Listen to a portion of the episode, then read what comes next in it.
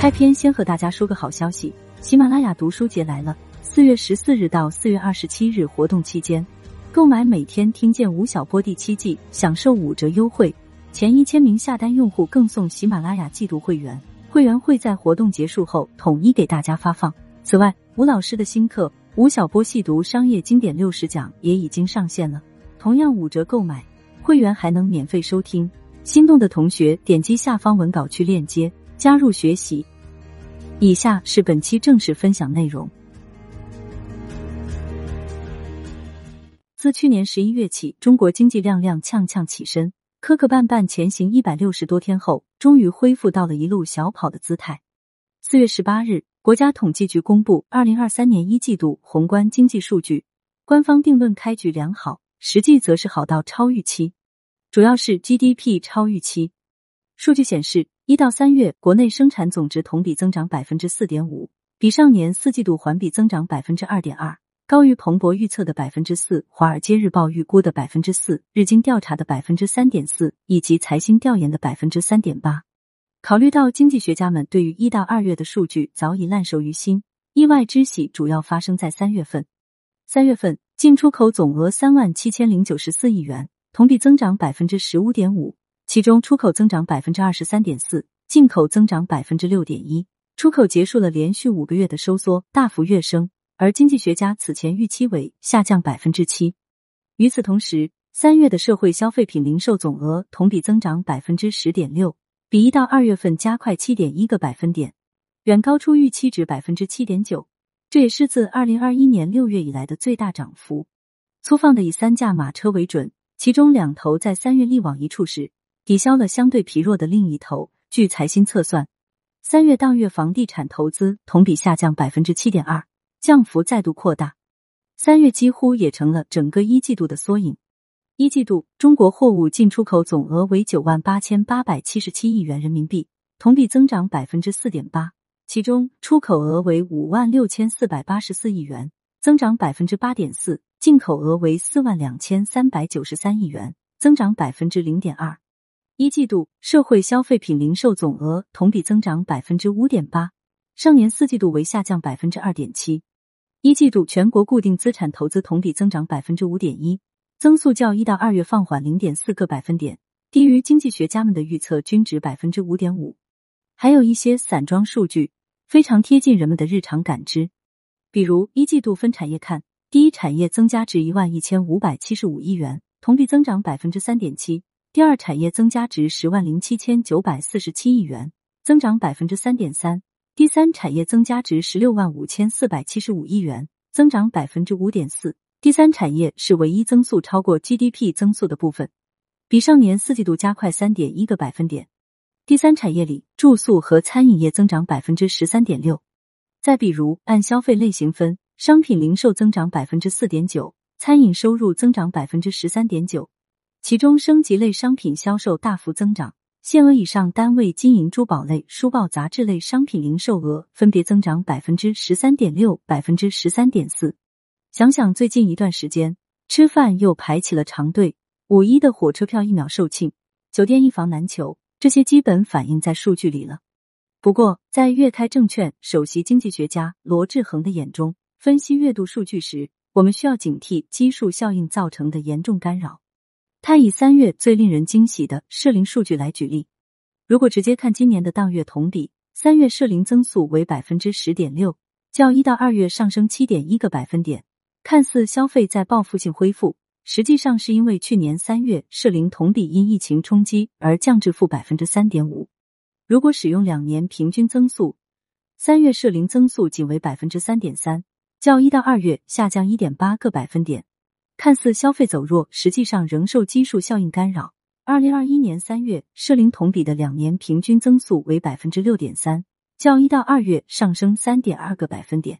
如果将二零一九年作为基期，使用四年平均增速，三月社零增速为百分之四点八，较一到二月上升零点七个百分点，表明三月消费增速确实在加快。但是四年平均增速也存在缺陷。其反映的其实是过去四年的累计涨幅，不适合横向比较。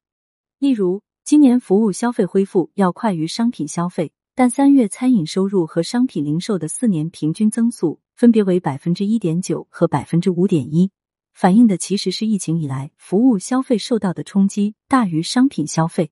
他指出，国家统计局在分析时采用的是今年的当月同比，想要反映的是经济在持续恢复。除了国内激情讨论一季度的数据，海外也在密切关注中国经济的恢复情况。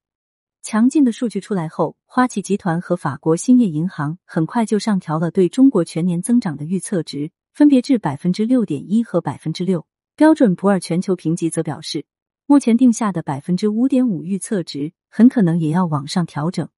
日经很早就注意到，欧美机构对中国的经济更为乐观。他们找的二十八位经济学家的预期区间为百分之四点七到百分之六，二十八人中有二十六人预测在百分之五左右。此外，美国高盛集团预测为百分之六，英国渣打银行预测为百分之五点八。对宏观数据的高度关注是基于一个并不怎么愉快的现实，如 IMF 所言，当下全球经济正在进入一个危险的阶段，各经济体需要设法应对各种问题，而中国很可能是唯一的亮点。他们预测，今年中国和印度将合计占全球增长的一半左右。彭博则基于 IMF 的数据，画好了一张五年内的蓝图。中国将成为未来五年全球增长的最大贡献者，其份额将是美国的两倍。经济学人则冠以“中国冷门避风港”这一称号。他说：“中国是被通胀遗忘的地方，尽管也存在土生土长的风险，诸如房地产、地方债务脱钩等影响。”但一季度的数据似乎在表达一个更为普世的观点：打不死我的，终将使我变得更强大。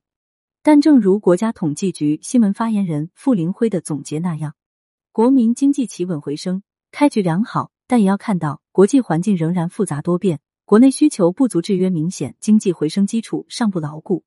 把数据掰开揉碎看，一到三月的数据里也有许多不理想的部分。接下来的篇幅，我们就会交给相关学者和专家，请他们好好聊一聊其中关键的四点，希望能令你更加清晰的看待这份成绩单。一、房地产。浙报传媒地产研究院院长丁建刚认为，一季度的房地产市场数据看似有很多矛盾之处，需要深度研究其内在逻辑。一方面，央行数据显示，一季度社融规模增量十四点五三万亿元。比上年同期多二点四七万亿元，超出预期。特别是三月份新增社会融资规模五点三八万亿元，同比多增七千零七十九亿元，同比增速百分之十。新增五点三八万亿，比预期的四点四二万亿要高出一万亿，远远超过预期，甚至可以说是大放水。另一方面，一季度特别是春节后，房地产市场一线城市和强二线城市明确复苏。有些城市甚至复苏较为强劲，如北京、上海、成都、杭州等城市。对应到数据，全国商品房销售额也明确强劲复苏，全国房地产开发企业到位增速也明确强劲复苏。但是，全国房地产开发投资增速复苏的强度和力度远不如上述指标，且三月仍有下滑趋势。那么，钱去哪里了呢？第一，钱主要流向了央企、国企和地方城投。流向民营房企的钱并不多。第二，流向民营房企的钱主要用于了保交楼和企业的债务危机自救。此外，在过去多次的市场波动中，特别是二零零九年和二零一五年，市场的复苏都是连续和可持续的。而这一次二月的复苏非常强劲，三月份尚可，但已经不如二月、四月份的情况就更令人忧虑。特别是二手房的数据，其中有一个令人担心的逻辑是。由于存量房贷款利率一直没有下降，在二手房的交易中，有一部分人是为了获得优惠利率，左手倒右手，倒给了直系亲属或者是朋友。我们难以精确确定这一部分比例有多大。这一类的二手房成交相当于虚假成交，值得警惕。因此，现在我们还无法确定这一轮复苏到底是昙花一现还是小阳春，亦或是可持续的复苏。未来关注房地产市场的关键指标。依然是二手房的成交量和商品房的销售金额。二手房是市场的终端，尽管其中可能掺杂了一些虚假交易的成分，但总体上说，二手房成交量是市场信心最重要的指标之一。而商品房的成交金额直接关系到房地产企业的回款。目前，很多房企在生死存亡线上挣扎，由于官方的金融十六条等救市政策，很多企业债务得以展期，但这仅仅是输血续命，最重要的还是要恢复企业的自身造血功能。硬道理就是销售和回款，有了销售和回款，才是真正的救命。过去的一年多时间里，从中央政府到地方政府，出台了诸多暖市托市的政策，而一季度的市场仍然复杂和诡异。坦率说，所剩的工具已经不多了。近期，部分二线城市松动了限购政策，或者降低户籍门槛，变相松动限购人群，这可能是目前所剩的工具之一。还有可以打通二手房交易的障碍。和降低税费，比如增值税征收五年改成二年，也是工具之一。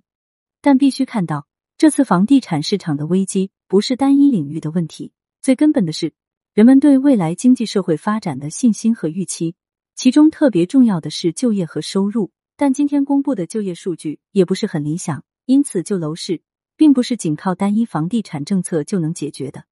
二、工业生产。粤开证券首席经济学家罗志恒表示，当前宏观经济持续恢复，但也应看到以下特征：整体数据好转，结构数据较差；宏观数据好转，微观问题凸显，内需好于外需，服务业好于工业。部分指标反映出经济恢复成色不足，仍有较大压力。以工业生产为例，三月 PPI 同比负百分之二点五，一季度工业产能利用率为百分之七十四点三。低于去年同期和四季度的百分之七十五点八和百分之七十五点七。从规模以上工业企业利润看，制造业外资及港台资负增长幅度较大，分别达到负百分之三十二点六和负百分之三十五点七。从行业看，黑色金属冶炼、有色金属冶炼、石油煤炭加工、化学原料加工、造纸、纺织利润同比分别为负百分之一百五十一点一、负百分之五十七点二、负百分之一百一十一点三、负百分之五十六点六、负百分之五十二点三和负百分之三十七点一。同时，汽车制造业和计算机等电子设备利润同比为负百分之四十一点七和负百分之七十七点一。此外，规模以上工业企业利润率为百分之四点六，低于二零二一和二零二二年同期的百分之六点六和百分之六。应收账款增速高于收入增速，平均账款回收周期为六十六天，高于二零二一和二零二二年同期的五十七点九天和五十八点三天。三、出口。粤开证券首席经济学家罗志恒认为，三月出口增速超预期回升至百分之十四点八。但可持续性存疑。若今年出口月环比持平于季节性，年度出口预计将负增长百分之六左右。其一，全球经济低迷引起贸易总量萎缩，出口订单不足。IMF 预测，二零二三年全球经济预计增长百分之二点八，比去年增速明显回落。WTO 预测，二零二三年全球商品贸易量增长百分之一点七，明显低于去年。其二，美联储加息衍生金融风险。加大对美出口下行压力。其三，全球高通胀趋于缓和，价格因素对出口的贡献减弱。其四，供应链去中国化延续，产业转移加剧出口竞争压力。节奏上，今年出口同比可能呈现前高后低的走势。国内生产修复的红利以及去年疫情干扰带来的低基数，预计二季度出口同比的数据表现会偏强。三季度伴随欧美需求走向衰退，中国出口压力显现。而去年四季度基数相对较低，出口同比或将再度反弹，即全年呈现出 N 型走势。四、民营企业经济学家、增量研究院院长张傲平认为，三月大中小型企业 PMI 分别为百分之五十三点六、百分之五十点三和百分之五十点四，低于上月零点一、一点七和零点八个百分点。虽均高于临界点，但中小型企业较大型企业回落幅度更大。中小型企业多是民营企业，其 PMI 虽在临界点以上，但环比改善幅度低于大型企业。相比大型企业的资产负债表，自我修复能力弱。此外，三月从业人员指数较上月下降零点五个百分点至百分之四十九点七，回落至收缩区间。因民营企业贡献了百分之八十以上的城镇就业，民营企业实现强有力的复苏是就业增长的前提保障。消费是收入的函数。收入是就业的函数，就业是企业发展，尤其是民营企业发展的函数。故首先要继续深化放管服改革，优化营商环境，从制度和法律上把对国企民企平等对待的要求落实下来；从政策和舆论上鼓励支持民营经济和民营企业发展壮大，依法保护民营企业产权和企业家权益。其次，对于近年来多行业政策调整，要讲清政策导向，引导好市场预期，避免市场主体因预期不明而产生信心不足的负反馈循环。最后，要站在微观市场主体需求的角度，落实好已出台的助企纾困政策，研究出台更多支持政策，用真招实策稳定市场预期和提振市场信心。吴晓波老师王牌课程。每天听见吴晓波第七季已经上线喜马拉雅，一百万人都在听的商业日课，带你提升商业认知，发掘商业机遇。点击文稿区链接即可加入，欢迎你一起来学习。